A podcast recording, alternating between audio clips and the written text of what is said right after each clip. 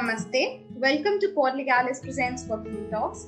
Here we get into conversation with practicing advocates and try to present their point of view on various social, legal, political affairs. Today we have Advocate Rahul Tiwari with us. Mr. Tiwari completed his legal education from New Law College, Bharati Vidyapeeth, Pune. He has also obtained his LLM with 8.35 CGPA, specializing in cybercrime and economic offense.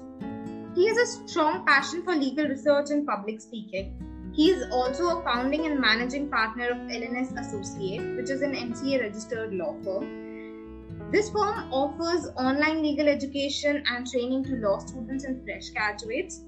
He is also a panel member of World Cybersecurity Forum. Mr. Tiwari has presented over 25 research papers in various international and national seminars. He is also invited into uh, various panel discussions. He has also judged various moot court debate competitions, bail application competitions, and currently he's a practicing advocate in Delhi High Court, Delhi District Courts, and Gurugram District Courts. Thank you so much, sir, for joining us today.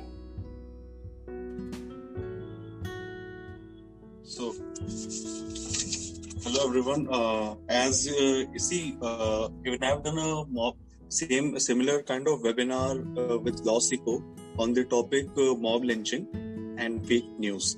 So, if you want to uh, see uh, you know actually want to get into a detail uh, regarding see about the legal aspect of mob lynching and fake news. I've discussed the same thing on that you on the youtube channel also. But the thing is today i'm going to do this webinar in hindi. I'm planning to do this webinar in hindi so that you know uh, uh, not only the law student but also the people from all the backgrounds can understand what is the basic reasons for uh, this and why uh, you know uh, we have a systematic failure while dealing with such matters. So uh, uh, hello again. My name is advocate rahul tiwari. I'm a criminal lawyer by profession and i'm also a practicing advocate. Uh, i'm a criminal lawyer by profession and i'm also a judicial service aspirant because I strongly feel that you know unless and until if you really want to change the system, you have to be either part of the system or you know then or, or else if you can't uh, you know uh, decide to be a part of that system, then uh, that moment uh, then that is the moment that you cannot you know should com- you shouldn't complain about anything. It's not that that uh, if you really want to uh, change the system you should actually join the services also but you know uh, active participation of everyone is equally important. So here, so today's webinar is on fake news and mob lynching. It's a very serious matter because fake news is something which actually impact the mindset of not only the officers in charge but also uh, not only the uh, society at large but uh, also the officers in charge and in fact it affects their decision making and it affects the entire administration itself so this is the and uh, uh, interestingly, the irony is we don't have any laws to de- deal either with the fake news or or the mob lynching. Recently, uh, Rajasthan state government and uh, West Bengal state government did came up with the mob lynching laws, but yet they are yet to be in, uh, they are yet to be corroborated by the central government, which is something uh, you know very serious and it is high time that, uh, that you know we should actually look into it. So this is uh, today's webinar is on a topic which is impacting everyone because if we see in uh, in the contemporary society that you know uh, like see uh, if we are law student or especially lawyer and if we have a rational mindset we can uh, you know judge uh, uh, all the news that if if we get some if we get to hear anything on the news channel that this incident had happened or that incident had happened then we can wait uh, we generally means not all but uh, the minorities over here who actually wait for the confirmation. They you know verify the report and then they get into a conclusion that yes okay this has happened or that has happened. Or even if the fake news is uh, propagated and broadcasted over social media, print media, and in fact, uh, which is going at present by the digital media also, all the news channel. So we can get into it, but uh, majority are those who get actually uh, get affected by such fake news and they get carried away because uh, if we see uh, in the morning when we wake up we receive a lot of message WhatsApp forwards. Even uh, WhatsApp forwarded on our uh, you know cell phone that is this has happened, this has happened, and thanks to WhatsApp, everyone has become a journalist without having a degree in journalism. That's a amazing thing which is happening in our country. That uh, entire 139 crore population has become journalists without studying journalism and uh, we have two serious problem which have you know uh, which have started impacting not only the mindset but the harmony of the society.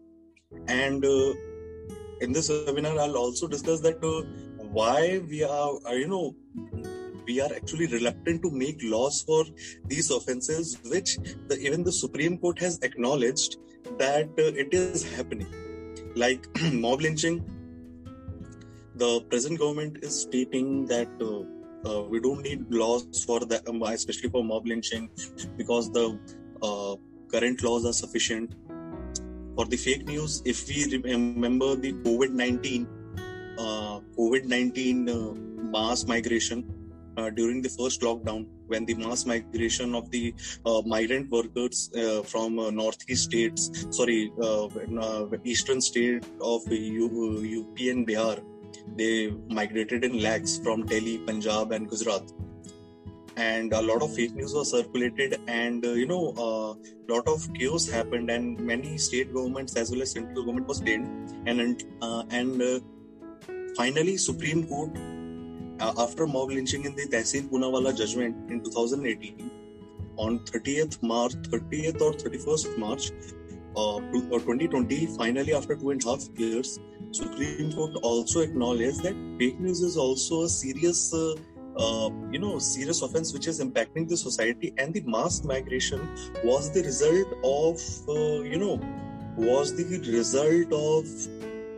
Uh, what do you call it? Uh, it was the result of fake news. The judgment was Alak Ankit Srivastava versus Union of India 2020.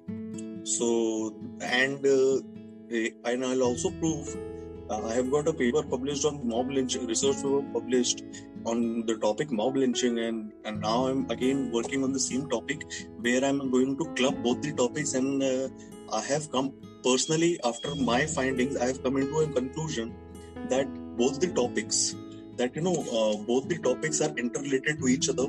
Mob lynching is an offense it is it is uh, nothing uh, i mean we cannot say that uh, mob lynching is a recent phenomenon no.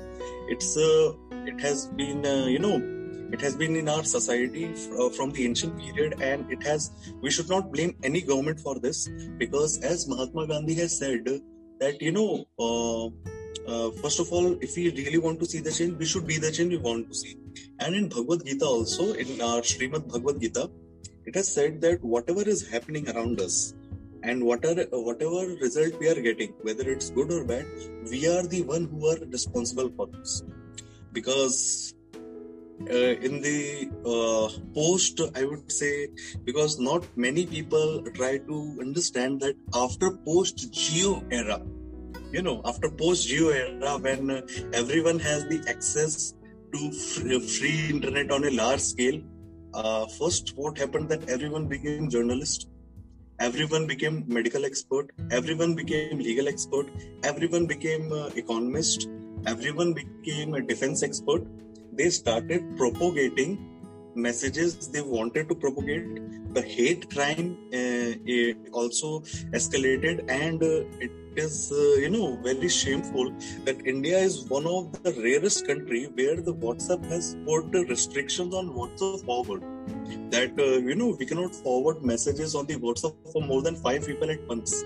Why? Because it was resulting in mob lynching. So first of all, we need to congratulate ourselves for this that how we misused uh, technology which was supposed to you know uh, you know reduce the gap. But uh, for uh, you know for our mindset for our mentality we have further broadened the gap and finally we paid the price during the lockdown. Not only the after the, the migration even after the migration we have so many uh, you know homemade uh, uh, vaccines and uh, homemade measures to you know uh, deal with covid-19 uh, covid-19 virus So ultimately, we paid the price for what we did for enjoyment, which was fake news.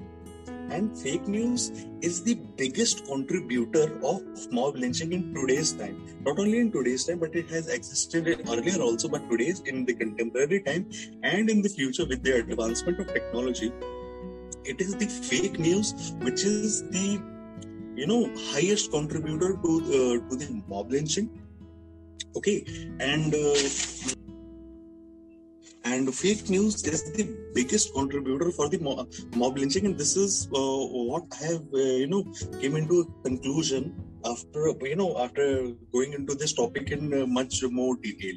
So here is my webinar and the further because and also in this webinar i'm going to prove two things that how mob lynching is different from murder from mass murder and how mob lynching is different from riots. Riots are different mob lynching are different. Because after riots what actually happened? The chaos happened the hatred increases. But after mob lynching it is always followed by the genocide. Always remember this thing. And the second thing i will prove uh, first was that uh, first was that the how the fake news is the biggest contributor of the mob lynching. And second that how mob lynching is extremely different from uh, uh, murder and riots. Okay? So here we can start the uh, question answer uh, you know sessions where and i feel that it will be more interactive in nature. Okay? Because if you go into the question answer part and uh, from now onwards uh, to the end i'll speak in hindi so that you know most and i'll repeat all the judgments also so that you know most of the participants can actually understand the basic techni- technicalities of mob lynching and fake news so Thank you so much, sir. So my first question is: issue of fake news and misinformation appears to be substantial problem in India. Like you said, WhatsApp पे सब journalist बन गए, सब medical practitioners बन गए, सबको सब पता था. Uh, is there any legal provision uh, to protect and prevent people from spreading fake news? As of now, for fake news, we don't have law. The uh, right now, if we see uh, the countries which have fa- uh, laws for the fake news are Singapore, which have the strict laws on intermediate liabilities, means the intermediate suppose the what देखिए जैसे WhatsApp एक intermediate हुआ आपने मुझे एक message भेजा ठीक है मैंने उसे कहीं फॉरवर्ड कर दिया तो माध्यम एक व्हाट्सअप रहा ठीक है या फेसबुक रहा तो उसको रिलेटेड में फ्रांस में है फ्रांस है सिंगापुर है इसके लिए वहाँ पे बहुत ही यू नो स्ट्रिक्ट लॉज है कि अगर आप फेक न्यूज़ जैसे मैं पढ़ दू सिंगापुर में उन्होंने फॉल्सूड एंड मैनिपुलेशन एक्ट करके एक लॉ बनाया है जिसके तहत अगर आप फेक न्यूज़ स्प्रेड करते हैं तो आपको 10 साल तक की सजा होगी या फिर आप पे और, सा, और साथ साथ आपके ऊपर ढाई करोड़ रुपए तक का फाइन लगेगा। Same way France and Germany में भी इस तरह के प्रावधान है but as of now in India जो प्रावधान है इंडिया में, वो फेक न्यूज़ को लेके यही है कि one section 153 sub clause A के तहत उसमें सजा सजा मिल सकती है, या फिर मिस्टीरियस एक्ट के तहत कि वो यू नो दो या तो रिलीजियस ग्रुप के बीच में, या दो कास्ट कास्ट कास्ट पीपल के लोगों के बीच में मींस दो कास्ट कम्युनिटी के बीच में हेटरेट फैलाने की कोशिश कर रहा है, या फिर किसी के यू नो या तो मिस्टीवियस एक्ट कर रहा है, या फिर किसी को बदनाम करने की कोशिश कर रहा है, जिससे सपोज़ करिए। मैं किसी के खिलाफ कंटिन्यूसली व्हाट्सएप फेसबुक हर जगह प्रोपोगेट कर रहा हूँ कि इस इंसान, की ये इंसान एक यू नो गलत कैरेक्टर का आदमी है। इसने बहुत सारी चोरी करी है। यू नो इस पे गलत गलत केसेस चल रहे हैं। तो इस तरीके करता हूँ तो उस पर मानहानि का मुकदमा हो सकता है। सेक्शन 499 आईपीसी के तहत। But as of now specifically fake news के लिए अभी इंडिया में लॉ नहीं है। उसके लिए ड्राफ्ट हो रहा है बिकॉज़ इट इज़ इनटू अभी बिल के तहत में है। इसलिए मैं उस बारे में ज़्यादा बात नहीं करना चाहता बिकॉज़ अभी वो एक बहुत ही इनिशियल स्टेज पे है। और दूसरा ये होता है कि इन 2000 जब 2000 में इंफॉर्मेशन टेक्नोलॉजी लॉ बना था, तब हमारे framers of that law information cyber law जिन्होंने बनाया था 2000 में, उस समय वो लोग इनफैक्ट सोसाइटी भी फेक न्यूज़ के लिए रेडी नहीं थी कि फेक न्यूज़ करके भी एक कंसेप्ट आ सकता है। बिकॉज़ उस समय भी अगर आप देखेंगे तो उस समय न्यूज़ मीडिया भी ज़्यादा नहीं होते थे। इनफैक्ट डीडी न्यूज़ था, राज्यसभा थी, लोकसभा चैनल थी और एक दो प्राइवेट चैनल्स थे। बट अब आज के पास जिसके पास पैसा है, वो एक न्यूज़ चैनल चला रहा है, वो एक न्यूज़ पेपर रन कर रहा है। ठीक है? तो और इवन एंटिल 2008 तक भी जब इंटरनेट उतना ज़्यादा वाइड स्प्रेड नहीं था, इसलिए मैं हमेशा यू नो इस वेबिनार के स्टार्टिंग में मैंने कहा post Jio era because Jio से पहले like you know I am not saying that we should be access to free internet और नॉट और there should be reasonable restriction because मैं खुद पहली बार प्राइवेटाइजेशन के खिलाफ हूँ ओके सो मैं ये कभी नहीं कहूँगा कि नहीं, एक जीबी जो पहले के ढाई सौ रुपए में की तरह मिलता था, एक जीबी पर मंथ वैसा होना चाहिए बट जिस हिसाब से इंटरनेट को बांटा गया, लोग उस चीज़ के लिए तैयार भी नहीं थे और उसके बाद जिस हिसाब से लाइक अब एक दिन में सब्सक्रिप्शन मिल रहे हैं कि चार जीबी आप चार जो प्लान आते हैं कि एक इंसान तीन से चार जीबी इंटरनेट यूज़ कर सकता है सेम प्राइस पे हर एक दिन। तो उसमें वही होता है कि बिकॉज़ वैसी मेच्योरिटी नहीं आई थी। मैं ये नहीं कह रहा हूँ कि वो इंटरनेट का सहूलियत नहीं मिलना चाहिए था। बट उस हिसाब से इन लोगों को मेच्योरिटी लेवल भी गवर्नमेंट का भी काम था और गवर्नमेंट से जितने भी एफिलेटेड एनजीओ हैं, उनका भी काम था कि अगर आपको ये चीज़ दी जा रही है यू नो बिकॉज़ आपको ये information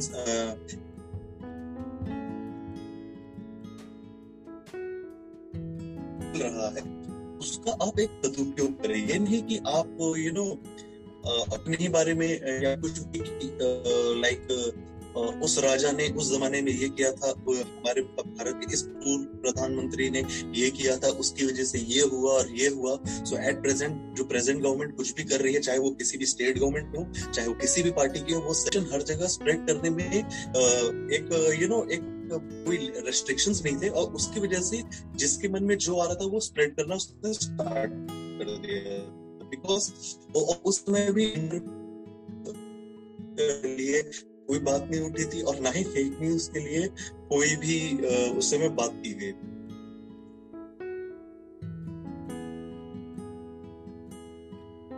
sir Microsoft third digital civility index एक माइक्रोसॉफ्ट का एक सर्वे था, जहाँ पे उन्होंने बोला कि इंडिया सबसे ज़्यादा ससेप्टेबल है फेक न्यूज़ और इंटरनेट फॉक्सेस एनकाउंटर करने के अमंग 22 कंट्रीज़ तो एक तरफ़ ऐसा है और दूसरी तरफ़ हमारे कॉन्स्टिट्यूशन में freedom of speech and expression है। तो क्या आपको ऐसा लगता है कि जो फ्रीडम ऑफ़ एक्सप्रेशन है इंडियन कॉन्स्टिट्यूशन में even though it is subjected to certain restrictions हमारे इंडियंस और सिटीजन को ससेप्टेबल करता है फेक न्यूज़ के लिए क्योंकि हर किसी के पास फ्रीडम है कि कुछ भी बोला जाए।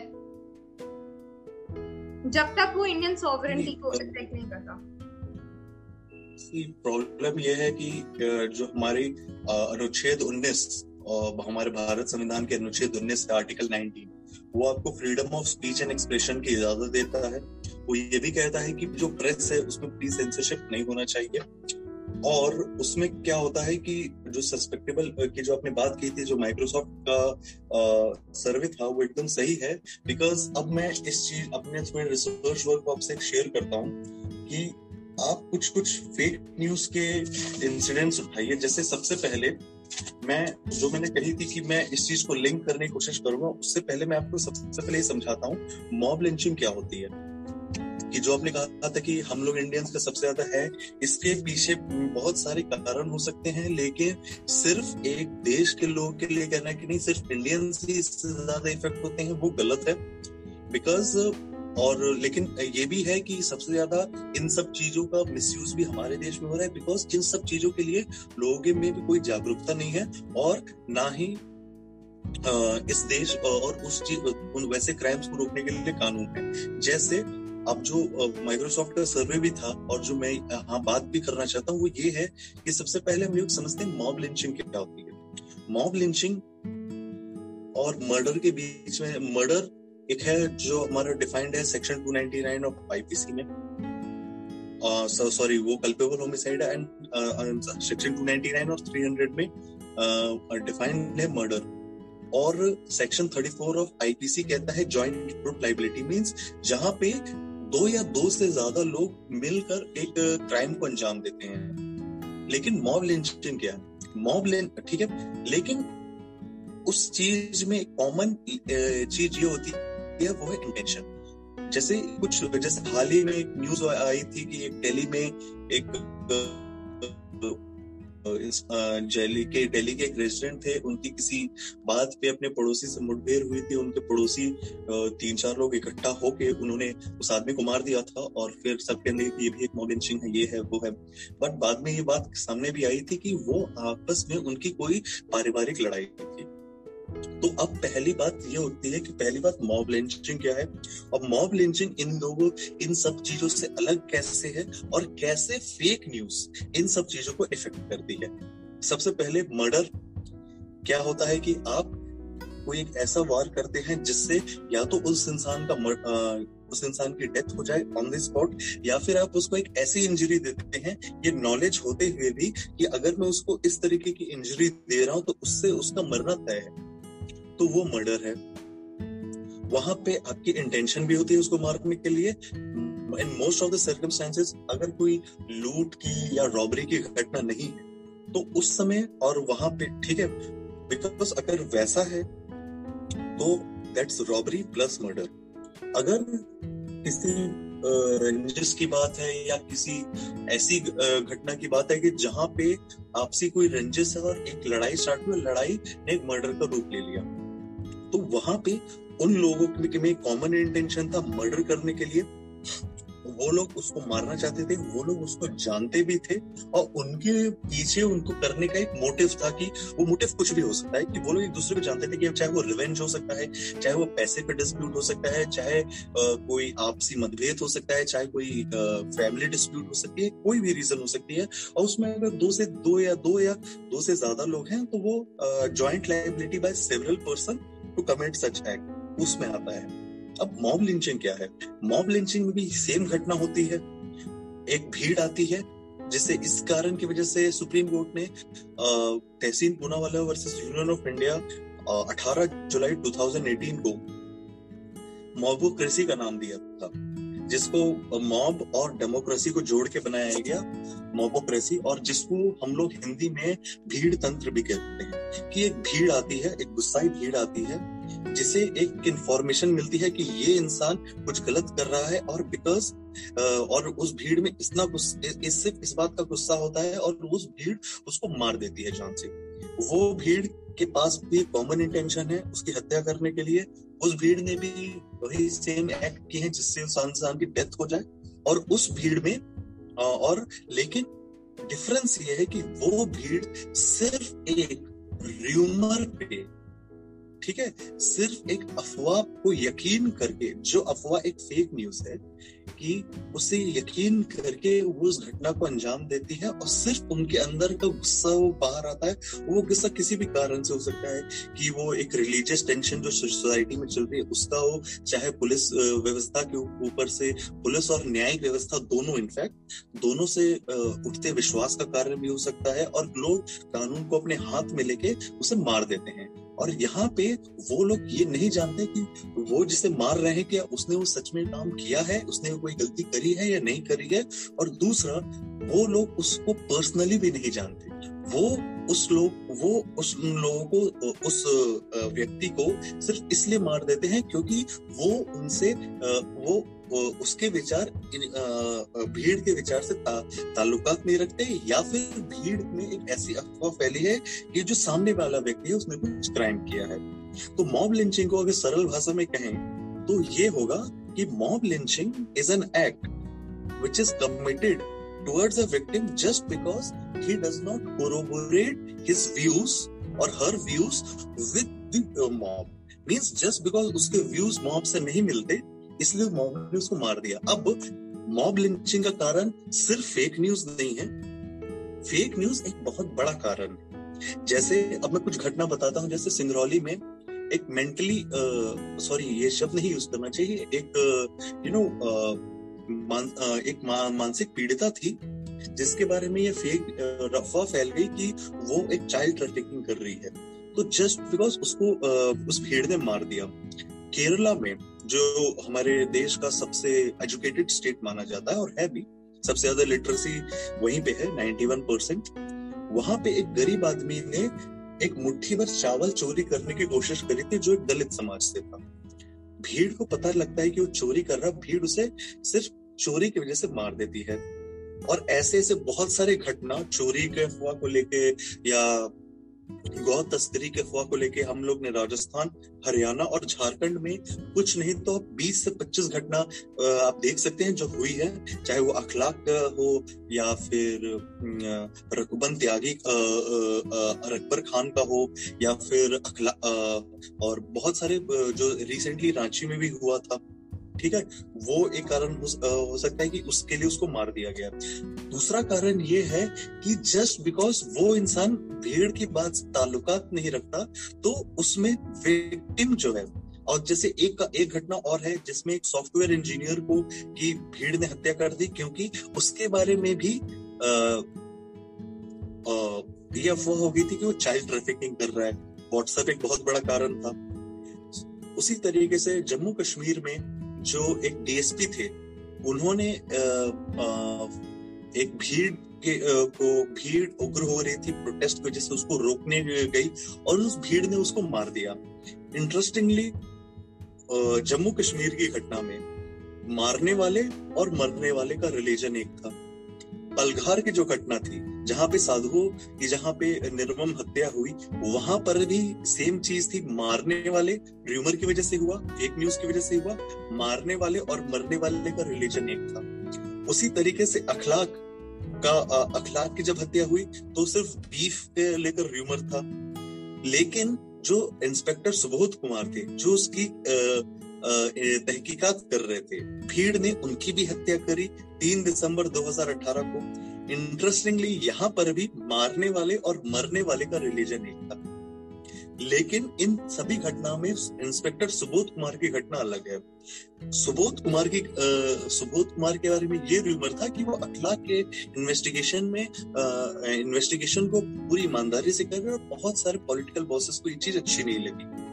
सो जस्ट बिकॉज़ उस इंसान की उस इंसान की व्यू पॉइंट्स एक भीड़ से मैच नहीं कर रहे थे तो इसीलिए उस भीड़ ने आके उसकी हत्या कर दी। तो फेक न्यूज़ तो एक रीजन है ही, लेकिन फेक न्यूज़ किस चीज़ को इंस्टिगेट कर देता है, वो है आपकी अंदर की हेटरेट को।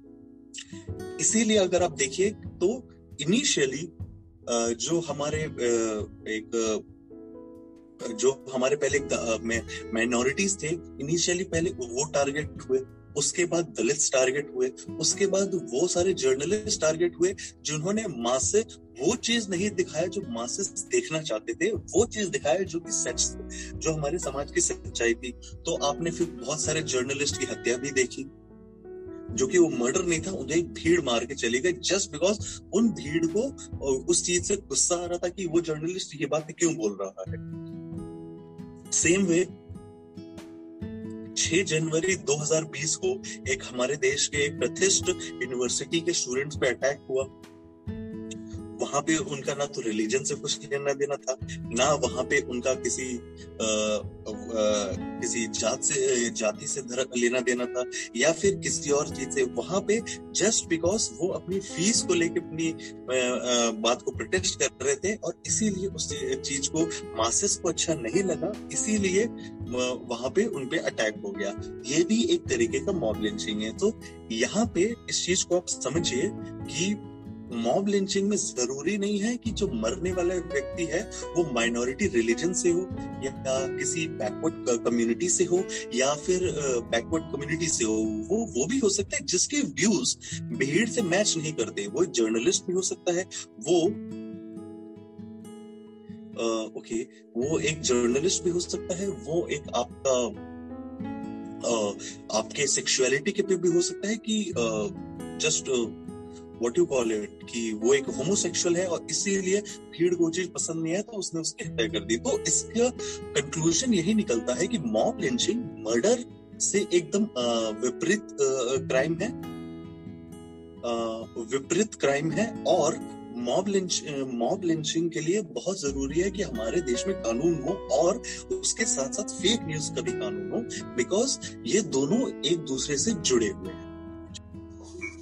सर तो जैसे आपने बताया कि मॉब लिंचिंग और फेक न्यूज़ में कनेक्शन है अभी रिसेंट में 2020 के एंड में और इस साल में uh, हमने बहुत सुना है कम्युनल हेट प्रोपोगंडा तो क्या ये कॉन्फ्लिक्ट है दो फंडामेंटल राइट्स के बीच में freedom of expression and right to life specially based on communal hatred mob lynching जिनके uh, जो सब फेक न्यूज़ की वजह से होता है। देखिए, जो शब्द है हेट्रेड वो सिर्फ़ सिंगल होता है हेट्रेड उसके साथ आप कम्युनल हेट्रेड लिख दीजिए कास्ट हेट्रेड लिख दीजिए आइडियोलॉजी हेट्रेड लिख दीजिए पॉलिटिकल हेट्रेड लिख दीजिए, सब कुछ वही है. सो हेट्रेड सिर्फ़ हेट्रेड है, वो किसी भी फॉर्म में हो सकता है.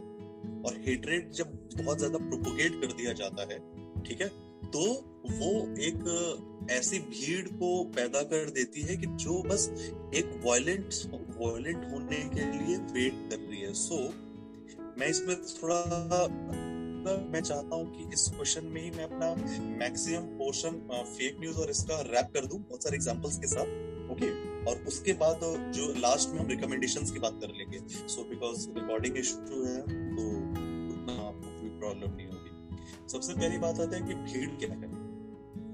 भीड़ क्या वो है जो सड़क पे आके मार रही है? मैं कहूँगा नहीं। भीड़ वो भी है जो घर बैठे जब उसे पता लगता है कि यहाँ मॉब लिंचिंग हुई, यहाँ उस यूनिवर्सिटी के स्टूडेंट्स को मारा गया, या उस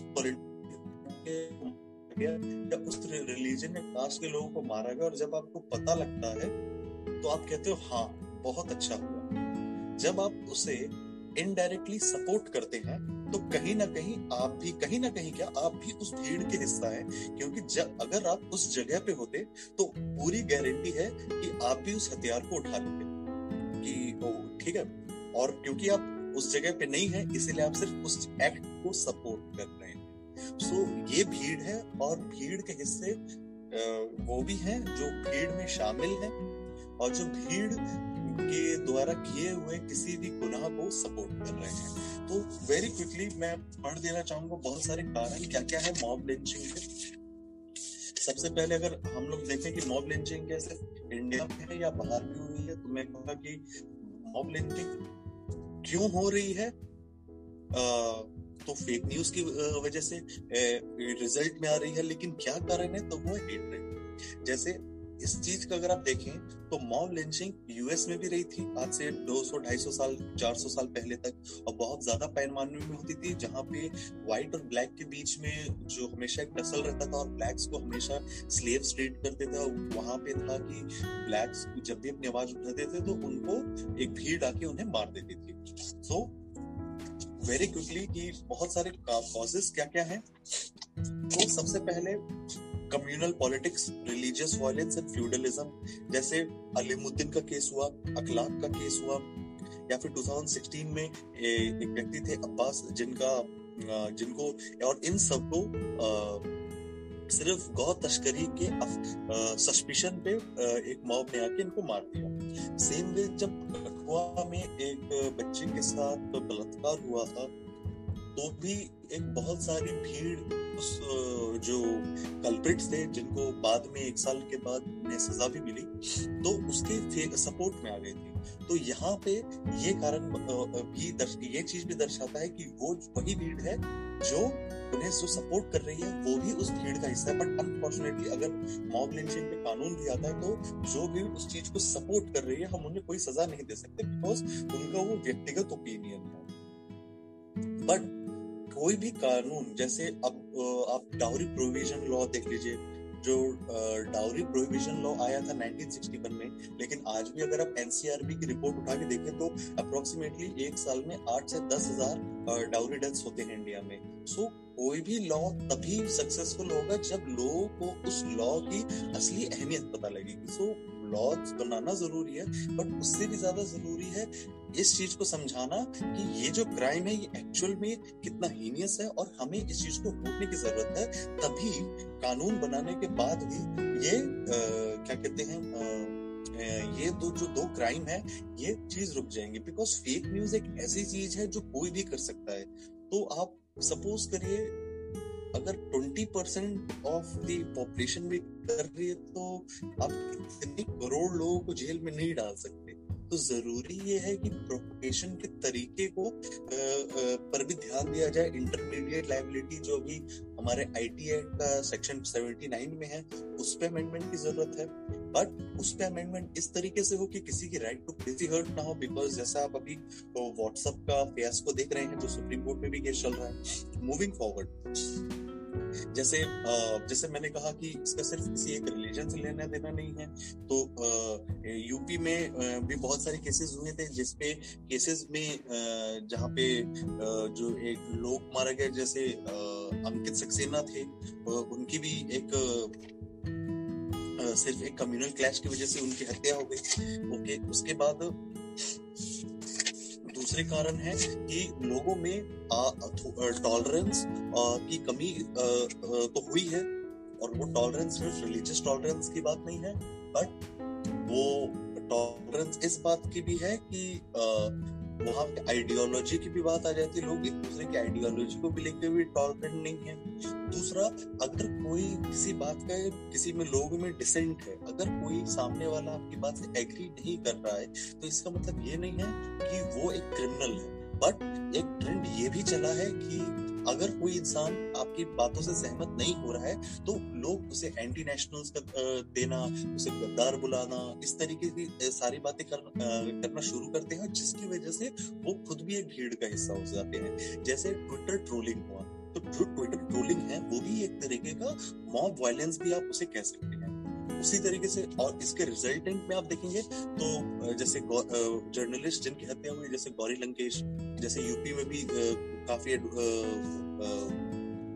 जर्नलिस्ट हैं जिनकी हत्या हुई थी। उसके बाद मिस यूज़ ऑफ़ टेक्नोलॉजी जो मैं अभी डिस्कस कर चुका हूँ, जैसे सिंगरौली की जो घटना थी, जो सॉफ्टवेयर इंजीनियर की घटना थी जहाँ पे टेक्नोलॉजी का मिसयूज करके फेक न्यूज़ फैलाया गया। और इसी, यही सब कारण थे कि क्यों व्हाट्सएप ने इंडिया में बैन लगा दिया कि आप पाँच से ज़्यादा लोगों के बीच में पाँच से ज़्यादा लोगों को अपने मैसेज व्हाट्सएप में फॉरवर्ड नहीं कर सकते। एंड वेरी क्विकली नाउ मैं इस चीज़ को भी डिस्कस करना चाहूँगा कि मॉब लिंचिंग और दंग, जो राइट्स होते हैं, दंगे, उसमें क्या अंतर है? मॉब लिंचिंग में भीड़ आती है और जो विक्टिम्स होते हैं, वो एक या दो लोग होते हैं। और जो दंगे होते हैं, वहाँ पे एक डबल साइडेड क्लैश होता है कि इस तरफ़ से एक धर्म या जाति के लोग, दूसरी धर्म से एक, दूसरी धर्म या दूसरी जाति के लोग के आपस के बीच में जब टकराव होता है तो वो राइट होते हैं। लेकिन यहाँ पे मॉब लिंचिंग में एक भीड़ आती है, एक पर्टिकुलर इंसान की हत्या करने रीजन या तो फेक न्यूज़ या फिर इस बात से कि वो भीड़ उस की वो जो विक्टिम है वो भीड़ की बातों से ताल्लुकात नहीं रखता। तो ये ये एक सबसे बड़ा कारण है कि आ, कि आप क्या कह सकते हैं कि जो आ, भीड़ तंत्र है आपका कि इसीलिए सुप्रीम कोर्ट ने भी इसके कहा था कि इस चीज़ में स्पेशल लॉज बनाने की ज़रूरत है बट अनफॉर्चुनेटली अभी तक हमारे से हमारी जो सेंट्रल गवर्नमेंट है इस चीज़ पे अभी ध्यान नहीं दिया है। So last will be the fake news fake news क्या है? फेक न्यूज़ का मतलब होता है कि किसी भी गलत इंफॉर्मेशन को प्रोपोगेट समझ रहे हैं? और इसके पीछे बहुत सारे कारण हो सकते हैं। इसके पीछे हो सकता है कि लोग अपने प्री एग्जिस्टिंग बिलीफ या ओपिनियन को पुश करना चाहते हैं या किसी भी पर्टिकुलर तरीके का प्रोपोगेंडा को स्प्रेड करना चाहते हैं या किसी बात में क्या तो कास्ट हेट्रेड या रिलीजियस हेट्रेड को प्रमोट करना चाहते हैं। और उसका रिज़ल्ट क्या होता है? Mob lynching cases propagation of religious hatred एक uh, इंसान की डिफेमेशन हो जाती है। जैसे अभी एक हाल ही में एक कॉमेडियन uh, मध्य प्रदेश में अरेस्ट हुए थे सिर्फ़ इस बात से कि वो एक uh, कि वो हिंदू देवी देवताओं का मज़ाक उड़ाने जा रहे हैं। और इस बात के लिए उनको 20 दिन के लिए जेल में रख दिया गया। उसके बाद डॉक्टर कफील का खान की भी कहानी सबको पता है कि जब बच्चों की डेथ हुई थी ड्यू टू डिज़ीज़ और गवर्नमेंट हॉस्पिटल की शॉर्टेज जब एक्सपोज हुई थी तो डॉक्टर कफील को एक स्केप बना के उनको यू नो जेल में रख दिया गया और पिछले तीन साल से वो कानूनी लड़ाई को लड़ रहे हैं। या फिर अपनी फिर दूसरों की प्रोपोगंडा भी स्प्रेड हो जाती है फेक न्यूज़ से, जैसे जब डिमोनेटाइजेशन हुआ था, तब ये फेक न्यूज़ बहुत सारे चैनल ने बताया था कि दो हज़ार रुपए नोट है, उसमें चिप आने वाली है। या फिर आप जो कोविड नाइन और इससे फेक न्यूज़ का सबसे बड़ा कारण ये भी हो जाता है कि एक सोसाइटी में पैनिक बहुत ज़्यादा आ जाता है। जैसे फॉर एग्ज़ाम्पल इंदौर की स्टोन पेल्टिंग की घटना कि वहाँ पे जो माइनॉरिटी कम्युनिटीज थे, उनके बीच में ये बता दिया गया कि वो लोगों को जहर, जो डॉक्टर की टीम है, वो इंजेक्ट करने जा रही है और उन लोगों ने पत्थरबाजी कर दी। ये एक बहुत बड़ा कारण है। फिर दिल्ली की माया मास माइग्रेशन तो आपको पता होगी, जिसमें बहुत सारे माइग्रेंट वर्कर्स को पैदल घर जाना पड़ गया था और इस चीज़ के लिए सुप्रीम कोर्ट ने स्पेशली अलग Ankit Srivastava versus union of India 2020 में स्पेशली कहा कि fake news was the responsible was the biggest reason for the migration of those worker फिर अब ये देखते हैं कि फेक न्यूज़ के लिए अभी हमारे पास टैकल करने के लिए क्या लॉज है? सेक्शन 504 ऑफ़ आईपीसी जिसका मतलब है कि अगर आप कहीं पर भी इंटेंशनल इंसल्ट किसी की करते हैं या प्रोवोक करते हैं, जैसे जो पीस है, वो ब्रेक हो जाए। Section 507 of criminal intimidation section 153 A इसका ये भी अप्लाई होता है मॉब लिंचिंग के केसेस में भी, जिसका जो डील करता है कि promoting enmity between different different groups based on religion race place of birth residence language and committing an offence फिर section 295 A of Indian penal code जो ब्लास्फेमी लॉ की बात कहते हैं कि किसी की धार्मिक भावनाओं को ठेस पहुंचाना सेक्शन 120 क्रिमिनल कॉन्स्पिरेसी सेक्शन 499 और defamation and section 66D and 67 of information technology है। तो ये सब ये हमारे पास लीगल मेजर्स हैं टैकल करने के लिए एट प्रेजेंट फेक न्यूज़ के लिए, लेकिन एक बहुत ज़रूरी है कि हम लोग फेक न्यूज़ और मॉब लिंचिंग के लिए एक अलग से एक कानून बनाए ताकि लोगों को चीज़ समझ भी है क्योंकि जब आप कोई कानून बनाते हैं तो सबसे पहले उस ऑफेंस को लॉ समझाता है कि ये ऑफेंस है इसके ये इंग्रेडिएंट्स हैं ये अगर कोई ऐसे करता है तो ये उसका दोषी माना जाएगा। अगर कोई फेक न्यूज़ को करने के लिए उकसा रहा है तो उस पर अबेटमेंट का लॉ लगेगा। अगर कोई फेक न्यूज़ प्रोपोगेट कर रहा है उससे इफ़ेक्ट क्या कर कोई मौत का हिस्सा बन रहा है तो उसका ये है। Is uh, what my observation on uh, fake news legal aspect on the fake news and mob lynching and uh, after this i will uh, discuss the condition of the victims uh, due to fake news and mob lynching and very quickly the uh, recommendations.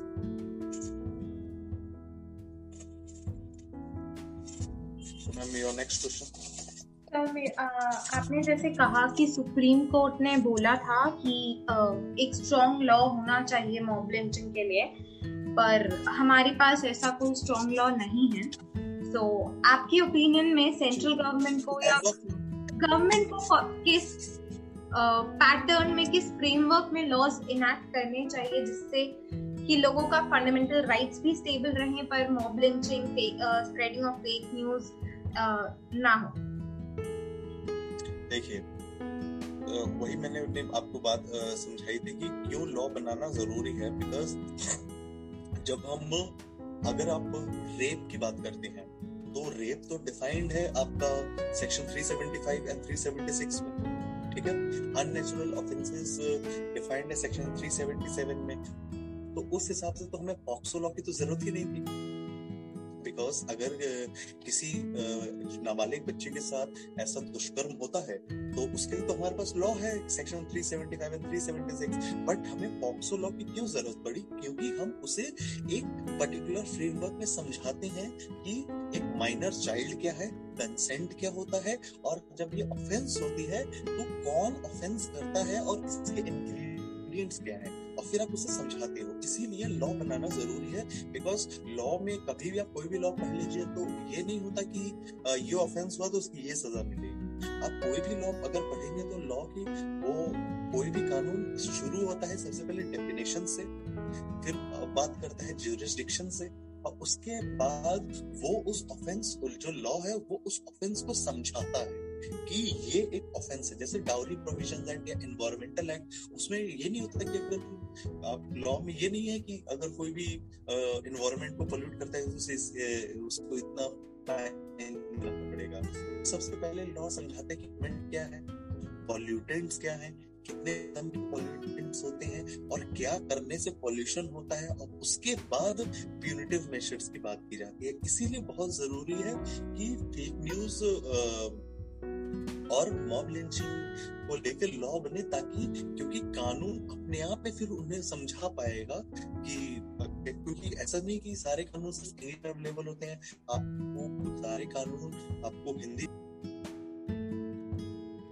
know about to and उनको उनके बारे में और एक Photoshop photo care में edit थी कि वो एक हमारे देश के अपोजिशन के एक सीनियर लीडर के वकील रह चुके हैं जो कि झूठ थी। बिकॉज़ वो उनका चेहरा बस उस वकील से थोड़ा बहुत मिलता था। सो so, ये सबसे पहली बात ये होती है कि इंसान की फेक न्यूज़ क्योंकि ज़रूरी इसलिए भी है क्योंकि फेक न्यूज़ पहले हम खुद समझे कि फेक न्यूज़ और मॉब लिंचिंग से कंडीशन क्या खराब होती है कि सबसे पहले सोसाइटी की हारमोनी खराब होती है, एक हेटरेट फैलता है और उस क्राइम के बाद, उस भीड़ में एक जस्टिफिकेशन भी आता है कि हमने जो किया है वो बहुत सही है बिकॉज़ वो ऐसा सोचता जस्ट इस इस चीज़ को लेकर और फेक न्यूज़ के चक्कर में एक इंसान की डेथ होती है। और डेथ के अलावा जो विक्टिम्स होते हैं, उनकी social respect social prestige and reputation खराब हो जाती है। उनको एक फेयर ट्रायल कभी मिल नहीं पाता, क्योंकि मॉब जब मारने आती है तो मॉब नहीं अपनी जस्टिफिकेशन नहीं पूछती विक्टिम से कि तुमने ऐसा क्राइम क्यों किया? उन्हें बस है, वो उनके दिमाग में चीज़ फिक्स होता है कि हाँ इसने तो ये क्राइम किया है, अब हमें इसे सजा देनी है। कम्युनिटी हेट्रेड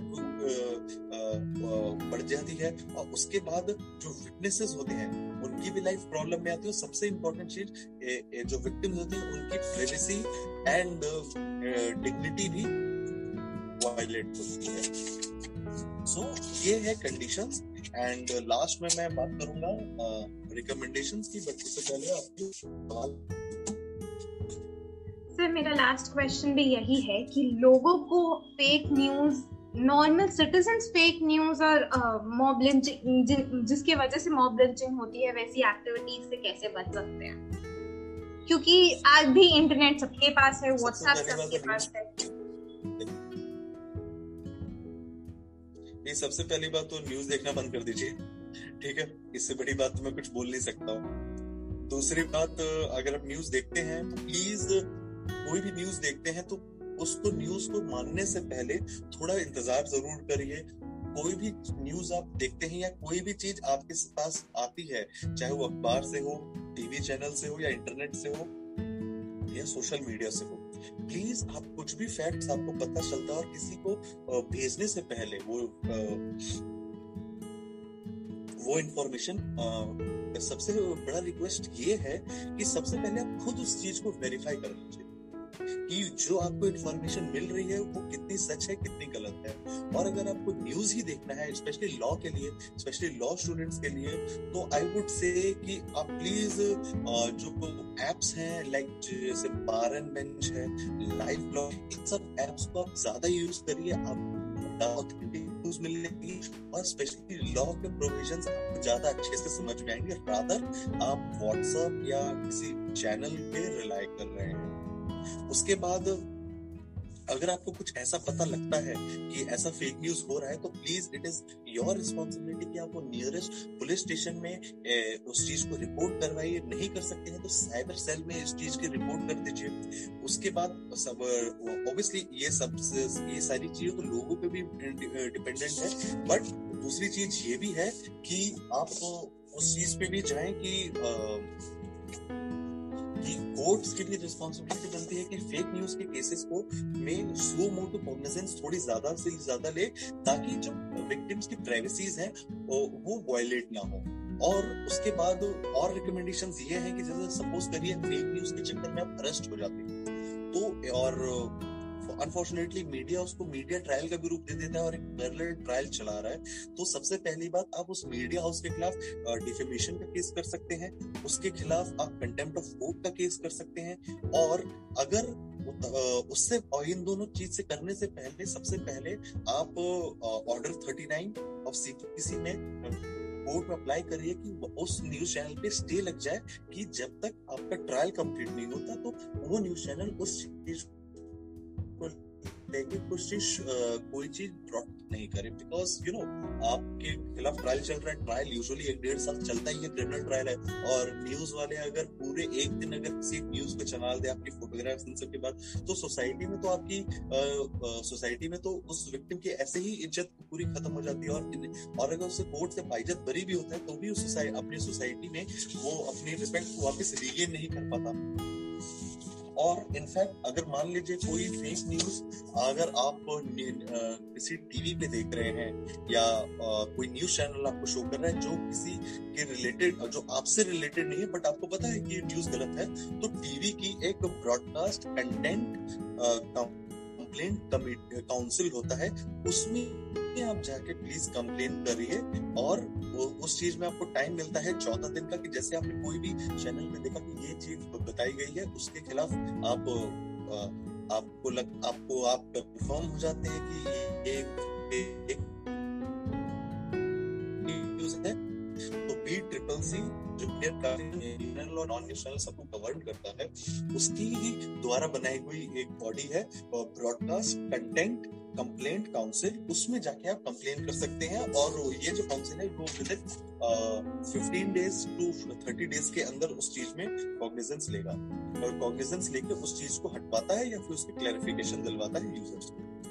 अब गवर्नमेंट के लिए कि गवर्नमेंट के लिए भी इम्पोर्टेंट है कि सिंगापुर, रशिया, फ्रांस और जर्मनी की तरह एक फेक न्यूज़ और बिकॉज़ आईटी एक्ट में अमेंडमेंट करके फेक न्यूज़ का प्रोविजंस डालने से मोटिव सॉल्व नहीं होगा। Fake news and mob lynching के लिए एक अलग से कानून ज़रूरी है ताकि ज़्यादा इलेबोरेट तरीके से सबसे पहले इस ऑफेंस को समझाया जा सके और इसके इसेंशियल इंग्रेडिएंट्स क्या हैं, इसको समझाया जा सके। ओके और जैसे गवर्नमेंट की भी बात कर लेते हैं तो अभी एक draft information technology intermediate guidelines amendment rules 2018 पे डिस्कशन हो रहा है बाय इंफॉर्मेशन टेक्नोलॉजी मिनिस्ट्री के साथ, और उसमें गाइडलाइंस को लेके थोड़ी बहुत अभी एम्बिग्विटी है जिसपे जिसपे वर्क करना थोड़ा ज़रूरी है। इसीलिए मैं कह रहा हूँ, इसीलिए मेरा सबसे बड़ा रिकमेंडेशन ये है कि इंटरमीडिएट गाइडलाइंस में इंटरमीडिएट अमेंडमेंट्स की बजाय और IPC and information technology act में अमेंडमेंट की बजाय हमें ज़रूरी है कि हम इसके लिए एक स्पेशल से लॉ बना सकें। Okay so this was my recommendation thank you so much, sir, for your insightful thoughts. It was a pleasure having this conversation with you, and honestly, you're a terrific spe- uh, speaker. Uh, before we end the, today's show, I, for our viewers, listeners, thank you so much for listening to this. Uh, we'll come back soon with a new uh, socio-political uh, legal aspect. Till then, study well, stay safe, keep sanitizing yourself. Thank you so much for listening to our show.